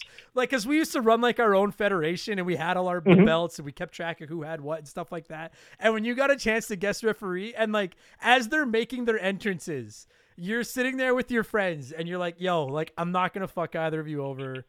I'm here. We're gonna call it down the middle, and then you know, like anyone that didn't fuck someone over as the guest referee has no sense of fun whatsoever. Oh, yeah, like what's the point? You have to fuck somebody over. Oh my Yeah, it just- god. It just added an element of chaos to a match. Oh, right? Like you could be dominating, and then yeah, you get fast counted or slow counted, and that set up a match with your buddy when the other person ends up being the special guest Yeah. referee. Like a small element like that was just so well done. and you look at like modern games and like there's I mean this game I mean this game came out before the elimination the elimination chamber ever existed. Mm-hmm. So like you don't have the elimination chamber, you don't have Hell in a Cell. I- mean you don't have TLC matches. I guess you have like the announce table and ladders and chairs, Yeah. but you you don't have like in a in a, a an official like TLC match. Um, Money in the Bank didn't exist back then. So like you're missing some of those big gimmicks that are are so well known today, but it didn't even end. you only had four players. You got to remember that. Like Yeah. wrestling games now it's like 6 to 8 people on the screen. Like we had four. So at best you could have like a tag team match. Or you could have a triple threat with a guest referee or you could have a fatal four-way. Um, and it didn't matter because, like you said, just like you could have a special guest referee. You could make it first blood. You could make it falls count anywhere. Iron Man Yep. submissions only. The amount of options you had to customize and mix and match to make up these these different matches was just it's I don't know what it is about like it's I hate saying that new games aren't as good as old ones because then I mm-hmm. feel like I'm just Grandpa Simpson under the lemon tree Yeah. being like you kids don't understand today. And I and like listen, there are some great wrestling games coming out. Sure there are, but like God, there's just something about the the the simplicity of this game combined with the mix and match, combined with the roster, combined with the attention to detail. It was just perfect in every sense. It was and and multiplayer, I don't care what anyone says. This is still my absolute favorite multiplayer experiences of all time is playing this game with mm-hmm. my friends. Did you and buddies? Did you and buddies when you were going for the tag titles ever just spam knock the guy out and then your buddy just gets them counted out via time? You throw the opponent out of the ring and then your buddy would just beat the snot out of him outside the ring. The Yes. easiest way to win tag titles. Man, it would take you about 20 minutes, Yes. but you would just spam and just even stuff like Royal Rumble. If you get if you're one of the last people people thrown out, Yeah. well, you can pull your buddies out of the ring and screw them over. Right, just so many ways like that. yeah. No two no two matches uh, play the same. Now I will say, like, I, I mean, it's not perfect. Like, I love this game, but if I am gonna if I am gonna sit here and be that guy and just nitpick a couple of little things, I will say the Royal Rumble mode in it bugs me just a little bit. Yeah. It's just I don't like some of the more modern games have introduced these like these mini games where you go to eliminate someone and you need to you know mash buttons or put in codes or use a special to eliminate somebody or whatever. Mm-hmm. And and I don't know I don't know if any game has ever perfectly capsulated the Royal Rumble. Actually, like Yeah. WWF Royal Rumble on like the Super Nintendo did a great job of the Yep. Royal Rumble. Mhm. But like there are times in this game where you get completely fucked. You get hit like one time by like a basic punch and you stumble backwards and do the big flip over the top rope and eliminate. And then other times you can't eliminate someone to save your goddamn life. Um, yeah, like you'll yeah you'll get you'll you'll enter the ring, you'll get popped once, and then that's it. And then the other time the guy's spirit meter will be in in danger, and for whatever reason you can't knock him over that ring. You'll, Yeah. you'll strong grapple, you'll whip him as hard as you can. Uh, yeah, I guess all games can't be perfect, but you're right. It's the one thing that it took them a long time to figure out with uh with wrestling games. It's that's my favorite like wrestling event is is the Royal Rumble, Yeah. and that's because it's just so special, right? Like it's something about seeing all those people in the ring at the same time. But you're right. The the eliminations, I don't know what you could possibly do. It's not perfect, but it just it adds an element of like strategy towards it, right? It like does. sometimes you'll just drag a guy around for hours just to keep him upright, and then he'll end up knocking you out with a low spirit bar. Like it's It's you, you kind of get punished sometimes for being Yeah. too cheeky. it's just funny because like I I've told this story before, but like so my my first ever job was bagging groceries at the mm-hmm. IGA in Cold Lake, and I got my first paycheck, and it was ninety dollars. And I oh. went and I spent that ninety dollars on a green Nintendo sixty four controller, and that controller was like was all mine. And I brought it home, and I was playing WWF No Mercy, and I remember getting eliminated in the Royal Rumble during the career mode by like a cheap thing, and I whipped that controller and it shattered. And within like a Oh, week man. of buying it, I ruined it. And it taught me a lesson. It taught me the value of a dollar. But I'll never Mm-hmm. forgive this game's Royal Rumble mode because I'll remember that. And it's like for all the things, for all the praise I heap on this game, and there's a ton of it. The the Royal Rumble kind of irritates me. And normally, I agree with you, dude. I think most wrestling fans you have to love the Royal Rumble. Like even Yeah. if even if you're not into the product the product at the time, the Royal Rumble's still the Royal Rumble. Um one of the, and I can't remember if this game does it, but one of my things about the Royal Rumble mode in most wrestling games these days is if my friends and I are playing it, you're not done when you get eliminated. You can control whoever comes out next. Mhm. And I can't remember if you could do that in this one, but I think you could. I don't. I think. I think you can in story mode. You can't. No. you're obviously stuck with the superstar you picked. But yeah, and that's that's the other thing too of the R- Russian roulette of like, okay, I know I'm going to be the next person.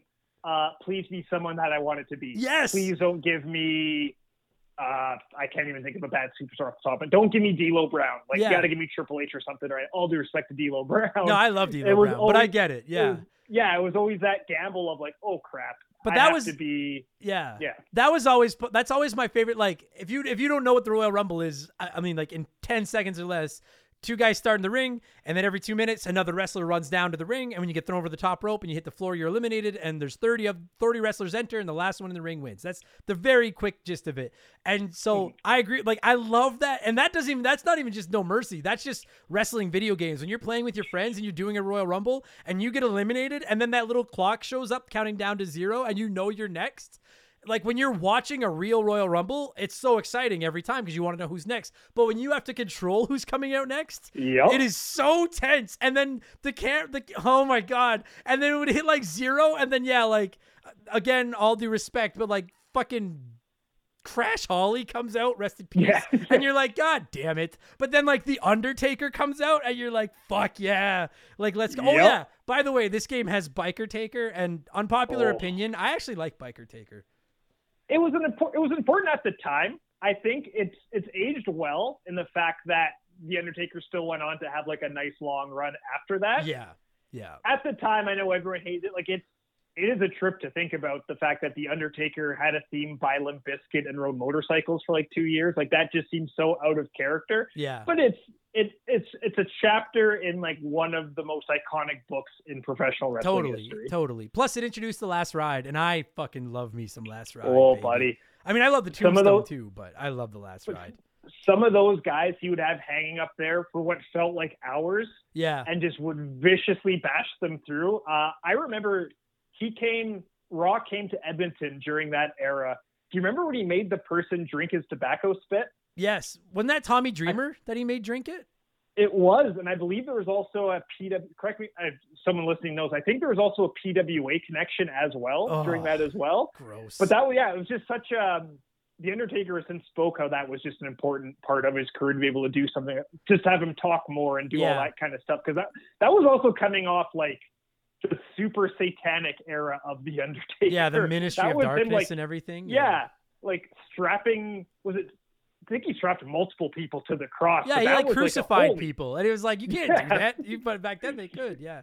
No, I I love Yeah. that. I remember I listened to a podcast with Kurt Angle once where he said the worst finisher he ever took in his career was the last ride. Yeah, I could see that, man. It was yeah. not. It was not soft. There's no soft landings in that whatsoever. No, and he's like the Undertaker is seven feet tall on his own, and then he lists you like Yeah. another foot in the air. So you're like eight feet in the air, and then you don't know when he's gonna be like, "All right, I'm ready now." And then just a half a second later, you took the hardest bump of your career, and it just, Yeah. oh my god. On that note, too, I just wanted to say, uh, shout, I shout out to Kurt Angle. He's so good in this game. I fucking yeah. I, I mean, like, okay, so what? Okay, I feel like, gosh, I mean, we've talked about the modes, we've talked about the controls, we've talked about the wrestlers, we've talked about the music. Um, I just wanted to ask you: Is there uh two or three wrestlers that you actually really liked playing as in this game? Like, did you have mains? I guess as they say these days. Yeah, and it's not like a cool, like a hipster answer, but like I love The Rock to this day. He's my Yeah. favorite wrestler of all time. Like being a kid when The Rock kind of comes of age. Like I remember Rocky Maivia making his debut. Me too. And then like the die Rocky die chant. Yeah. like, what? This poor guy, he's just trying to perform. So The Rock will always have a special place in my heart. Um, that one's up there. I really liked Chris Jericho. That's probably also because I would that he was always my revenge uh, go to. I always loved that. Yeah. The Rock, Jericho. Um, I guess again, not like a hipster answer as well, but like Triple H was also very, very fun to play with as Dude. well. It always comes down to how good the finisher was. Yeah. I hated submission finishers, so I always tried to avoid those. Because if you're in, like you mentioned, a match type that wasn't a pinfall, a submission or finisher is kind of tricky. So I always tried to avoid characters that, that had those. Yeah. Yeah, I um it's funny because like Chris Jericho is my my favorite wrestler of all time. Mhm. Uh or top two or three anyways. And uh yeah, so he was one of my mains in this game for sure. I loved Scotty 2 Hotty because I'm a sucker. Yeah. Uh I love Jeff Hardy because I'm a big Jeff Hardy uh, Mhm. mark. But I would always play as Kane. Kane was my go-to. Kane was my guy. Yeah. I I love vintage Kane, man. And you know what? He was so over in this era. Like it Mhm. drives me crazy that he had that world title for one day. I'm like, how Yeah. did he never? Oh my god! And then yeah, The Rock as well. Like I'm a big Rock. I I always I always prefer The Rock when he's a heel. So when he's a, Yep. a baby face because he's just the most, just such a piece of shit. But uh, he was so good in this game, and like to hit to oh my god, just to have matches between him and Austin. Like I know it's one of the most famous rivalries of all time, but like Yeah. just to have matches between those two in this game, and to be rock bottoming the Rock, and to be stunning Stone Cold, and to be flipping off Stone Cold, and every like oh Yes. my god, man. Yeah, Fuck. and you're right. He, heel Rock is. A lot of wrestlers have said the best gimmicks are your personalities just cranked up to ten. Yeah, So when The Rock figured out, like, oh, I just need to be like a brashier, cockier version of me and it'll work. And he just hit the ground running. Like one of my favorite videos to pull up on YouTube is The Rock concert. Like when Oh, he's in God. Sacramento and makes fun of the Sacramento Kings. Like that's still one of my favorite promos. And that's that's when he was starting to go Hollywood, right? That's Yeah. I think around the time the Scorpion King came out. But they just Yeah. leaned into that and it absolutely worked perfectly. He's so talented, man. I I love Yeah, The man. Rock so much. Like the He- night he's gonna win. He's gonna win an Oscar at some point. That's my hot take. I don't know when, but I do think he will win an Academy Award for Best Actor at some point. I hope he does. I know he's got his Yeah. detractors. Like I know there are listeners to the show that don't like him, and it's like, okay, I guess that's your prerogative. But like, so many wrestlers have tried to transition into actors to various levels of success. But like, Yeah. I've said this before, eh, with the exception of maybe Donald Trump, is The Rock not maybe the most recognizable person on the planet right now? Like, Yeah, doesn't everybody know who The Rock is right now? Like, yeah, and it's like he's often talked on his Instagram and stuff how like you can tell he's grateful for everything. You Yeah. could also tell he's sick of being swarmed everywhere he goes. oh now. my god, I can't even imagine. That would be that would be exhausting, man, to not be able to go to the grocery store and have just and you obviously you want to be nice to the people that help you get to that, but sure. yeah, you're right. He, he's one of those characters that like my mother-in-law would know who Dwayne Johnson is Exactly. if she saw him Yeah, exactly. somewhere right now, and that's she could be standing next to Steve Austin and not know who he is. She could be standing next to John Cena, not know who he is. And you're right, like not even just wrestling. Dwayne Johnson is like a global icon. Yeah. He's so famous he made a Fast and Furious movie without Vin Diesel, and it still made like a billion dollars. yeah, it's awesome, man. I'm I'm I'm really like I just as someone that grew up loving him, especially Mhm. like I've said it many times, corporate champion rock is my favorite gimmick ever.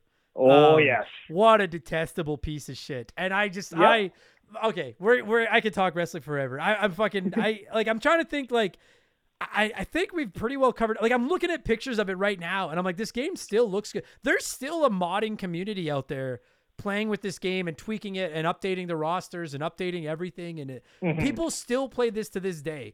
And we've done this discussion on the show before and I, I think like a retro game that is good will always be good. And i've used examples like super mario brothers 3 will always be playable. You know sonic 2 will always be playable. But sports games I think are different because sports games we don't get a Mario every year and we don't get a mm-hmm. Sonic every year or or those you know as examples but like we get sports games every year and like Marc I, I'll tell you right now like I'm never gonna play Madden 18 again in my life Yeah, but I'll yeah. play Tecmo Bowl forever because it's so much fun Yep. and I'll, I'll never play NHL 20 again, but you want to play NHL 94? I'm like, fuck yeah, that game is awesome. And a good retro sports title is is timeless. And for my money, and I, if you, by the way, if anyone listening to this is like pro wrestling's not a real sport, fuck you.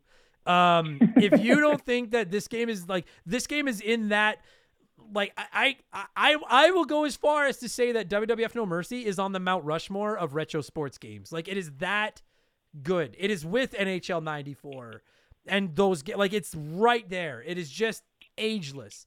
And it's just it's the best wrestling game from the best wrestling era on arguably the best multiplayer retro console ever and it's just almost perfect. It's almost perfect.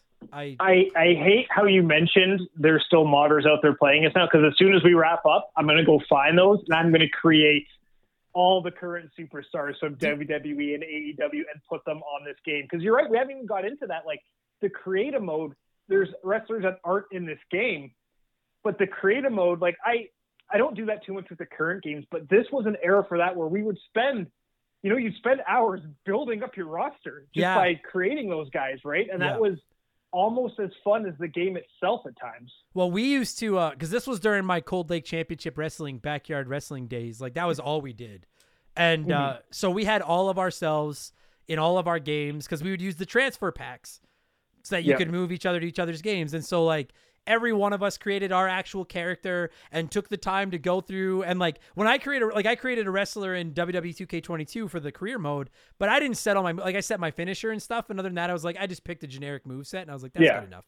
But yeah, like when we were you know when I was younger and we would play these games, like I set everything. Like every Yes. minor detail. And it was so much like we used to basically run the invasion angle, but it was like Cold Lake Championship Wrestling versus WWF. And we were like us versus them type shit. And it was so much fun. And it's and you gotta remember every like I know people take that for granted now, but like WCW NWO Revenge did not have a creative mode. You could No. tweak wrestlers, but you couldn't create new wrestlers. Yeah. And then WrestleMania 2000 had to create a wrestler that was like okay, but like No Mercy's create a wrestler was, in my opinion, it was the perfect balance between complex enough without being what they are today, where like you can tweak how many nose hairs you have and shit. Yeah, and it's I, I talked about how the the the music industry has has kind of changed similar to video games, but I sometimes feel like 10 options is almost better than 110 options Agreed. at times. You know, you you made the best with, and maybe that's not the right way to, to word it, but just it was everything about this just the right amount. Yeah. You know, you're not drowning with decisions. You couldn't, yeah. The nose hair example is the perfect. I was playing uh, uh, FIFA for the PS5 Sure. and creating my coach. Like, I really don't care what color his eyebrows are. Right. I just go play a game right now and just give me 10 options to choose from and I'll pick one of them. I'm not playing this game because I want gray, you know, you know what I mean? Like, this was just the right amount of, of, of options. If Totally. you give people too many options, they'll take forever sometimes. Yeah, but now I will say because I I said that I can't remember what we were watching. I don't remember what I can't remember what game it was. It might have been Starfield. But I said I said I didn't care about the the, the super deep create a, a character, and I did get shit from some people who are like, I love that stuff. So like, I just want to say, hey, like the the cool thing about the modern ones is like with WWE 2K22. it's insane what you can do with it if you want to take the time. And you can go online and download other people's creations. And I do mm-hmm. love that because basically every wrestler that's ever wrestled in any major company has been created on WWE 2K22 and you Yeah. can just download them and add them to your roster and have a dream roster and stuff. That's rad. But I don't do that. I like downloading stuff. But like and you got to remember too obviously this is the Nintendo 64. This is a long time ago. It was I Yeah. I agree with you. It was it was deep enough that you could pretty well make anyone you wanted within reason, but simple enough that it didn't take 12 hours Yes. uh, to do it. And I like that myself. So Yeah, no, t- totally, totally. This was just the right.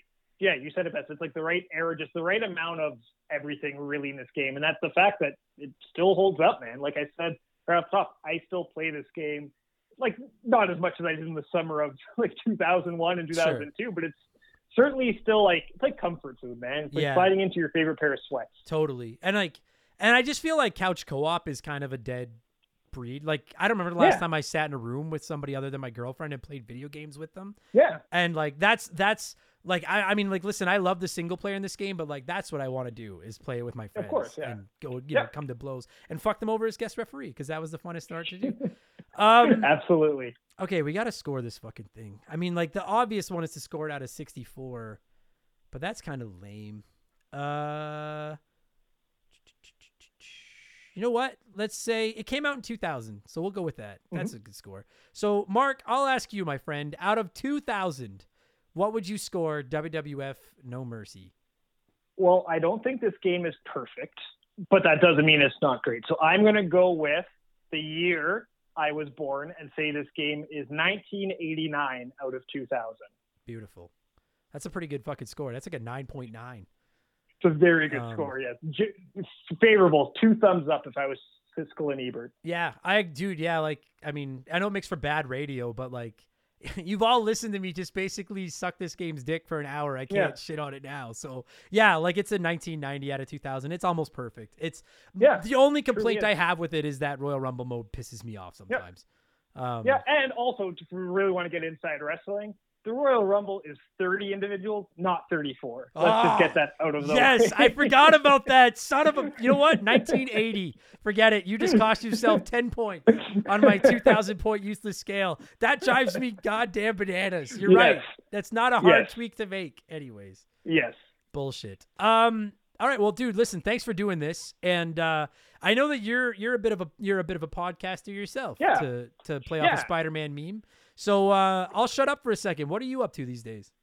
So my friend Corey and I, we used to work together um, many years ago at a radio station, and our conversations, kind of in the back room, would always just be about movies, comics, and television. And we haven't worked together for a long time. About a year ago, kind of in the middle of COVID, we'd always kind of kicked around the ideas of starting a podcast. So we we finally did. There we felt there was enough stuff week to week to chat about, and it kind of really expanded from there. It started in January of 2021. We did our first episode of MCTV, and ever since then, we just keep uh, trucking along. There's clearly enough stuff on Disney week to week stuff we cover. Uh, we love the Marvel stuff. We love the Star Wars stuff. We love the DC. We love the week to week CW shows.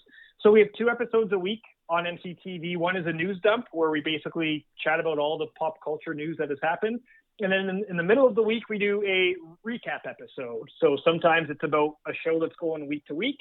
Sometimes it's a movie that we love and it's celebrating an anniversary, or sometimes it's a movie uh, we haven't ever seen. Like we just launched something that once a month now we're going to be watching a Fast and Furious movie. We never watched those, and we wanted an excuse to watch those. So we're doing things like that, and yeah, we have we're growing and growing and growing, and basically it's just it's like this, man. It's just two guys talking about the stuff they want to talk about, and we just have so much fun doing it. Uh, Disney Plus, we're not paid by Disney Plus, but we basically just blow Disney for two hours a week. And we have a lot of fun doing it. We're able, we've been able to have some like watch parties and meetups as well. So we just keep on growing. If you're, if you like, remember the game, please hop on over to MCTV because I'm sure there's some, I'm sure there's some sort of crossover at some point if you like movies, comics, or television. Absolutely. Dude, I take shit from people all the time because I don't know enough about movies and television. So for all of you that keep yelling at me because I don't know anything about movies and television, there you go. I got you covered. Yeah. Get over there. So you can find their information in the description of this podcast. Remember the game seal of approval because I don't actually know Corey, but I do know Marc, and Marc's a fucking gem. So I, I highly, highly recommend you guys check out their podcast. And uh, listen, Mark, it has been I seriously think you and I had a discussion about you coming on the show before COVID, and then it has just kind of been bumped and bumped and. Bu- I'm so glad this finally happened. We will not wait 205 episodes to fucking do this again. I promise that. Um, This Adam, this was so much fun, and for everyone listening too, like Adam was super helpful for Corey and I launching MCTV as well. So thank you. This has been an honor, and yes, I hope we don't have to wait this long again. This this was so much fun. We'll have to get Corey on as well because he's I think he's closer to your age. He's a little bit older than me, so he probably has a lot of like he's got some good video game stories as well. When I told him we were doing No, uh, no Mercy, he had the same kind of like oh, he, you could see him flash back to being 18 years old playing in his buddy's basement. So yes, thank you, Adam, for having me on. Thanks for plugging MCTV. Yes, we absolutely we have to do this again very soon. my pleasure, buddy. Thanks for doing this. Fuck yeah.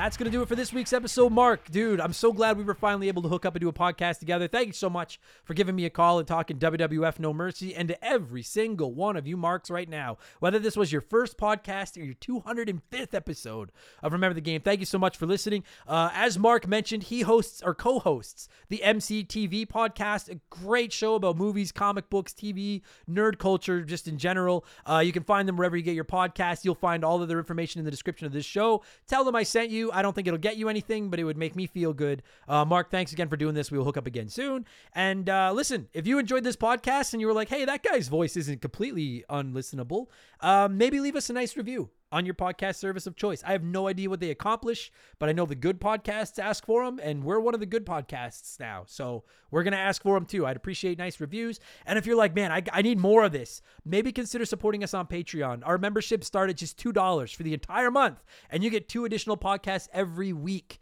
uh, including Expansion Pass, which is just random video game talk, and Game Patch, which is modern game news. Although I will throw out a disclaimer very, very rare that I miss a Patreon episode. There's no Game Patch next week because I'll be away on holidays. But that's very, very rare.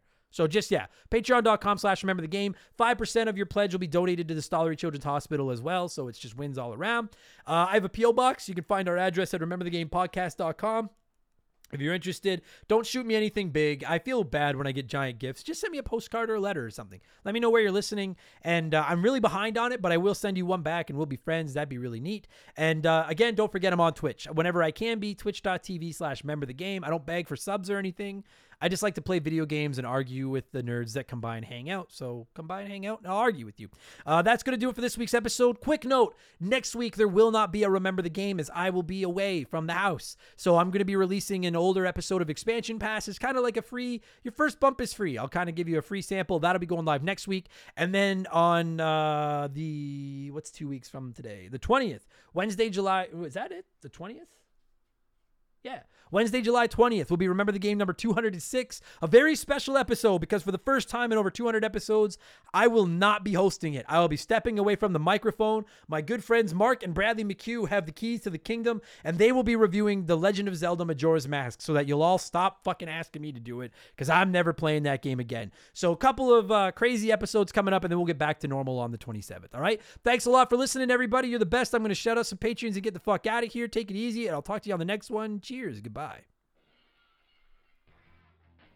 Remember the Game is brought to you by our Patreons. I could not puke up all the content I churn out every week without all of your support. The following people are the senior executive vice president level or higher over on the old Patreon box, and I'd like to take a moment to thank them all personally by fucking up a bunch of their names. So a huge, huge thank you to Makeshift Mallow, Magic Money, Joe Buck, Sharonic, Andre, Keegs and his stupid arrow handle, James Clark, Dave McGee, DNA Gaming, Slick Rick, Doug Dorn, Charlie Medeiros, Andrew Wright, Jordan, The Good Enough Gamer on YouTube, Fraser Burns, Lil Bunny Fufu 89, Angry Ticks, Dave Thompson, No One Cares, Brandon O'Brien, Aaron Lawson, Matt McLean, Nathan Tremblay, Ryan Kinchin, Mike Maloney, G9PSX, Raging Demon, Wolfgang Darren, Sam Wright, Andy Hudson, Chris Copland, Doogie, Wolf Magic 21, Johnny CCDC, Joe LeBlanc, Squints, Titan 420, Zonko 504, Russell Aldridge, Jeff Bergeron, Captain N, Game Nomad Misi, Daniel, Tunable Power, John Woodruff, Just a Fish, Noob Q, Super Dad Bros Podcast, Enzalo, Holmes, Zach Shepard, Chris Dickin, Matthew D'Amico, Frosty Feet 492, Triple, Austin Cook, Elijah Burns, Stephen Parnell, Ray Raysan Wantongo, DBXJ, Steve Dalp, Phil McCracken, Trav H, Mizuru, Nicholas Chaffee, David Marcus, Phil Lencher, Ruben Elizald, Eric James, Riley Turvey, C-Spin, Thomas Smith, Nicola, Leroy Westrich, Dark Squall, Jerry the 3D Printed Saustrich, Evolva, Sean Ramos, Boston Porksaw, DB Cooper, Stud Still Smash, Mojo the Helper Monkey, Gabe, Dan Fusselman, Aaron Mitson, Decoy Man, John Jameson, Tyler Nightmare, Blaine the Hoagie Man, Tyler, Terry Douglas, Benjamin Swiller, Pet My Peeve Podcast, Tristan Teen the Great, Hegel Waffle, Kach, Jimothy, Joe Stone, Chris Williams, Nicole Novak, Cody Richardson, General Fury, Salty by Design, Jason Workman, Dem Boys on the Roof, Max Legroom, Jace, James Juan Francesco, The Jamadian Nightmare, Matt Hamilton, Nomad, James Black, Sam Carpenter, Nerdy Hybrid, Tug Jones, Adam Fletcher, Colin Bollinger, Justified 01, Lucas Charleston, Joey Mercury, You Lick My Butt, IR Jackal, Robert Washburn, Thir- Thierand, Isaias, J- Timmy the Exuberant Turtle, Brian Neese, Christian Gabriel, Big Poppy Logan, John M. Watkins, Tally 311, Beef Dingleberry, Michael Barjudan, Barjudinas? I fucked that one up. Hitchy Poo. Day- oh, and Daniel Matthews. That's all. My spreadsheet froze for half a second, and then when it re- unfroze, I was at the top. Wow. Uh, thank you all so much for the support. If I fucked up your names, wear it as a badge of honor. Take it easy. I'll talk to you in a couple of weeks. Purple Monkey Dishwasher, baby.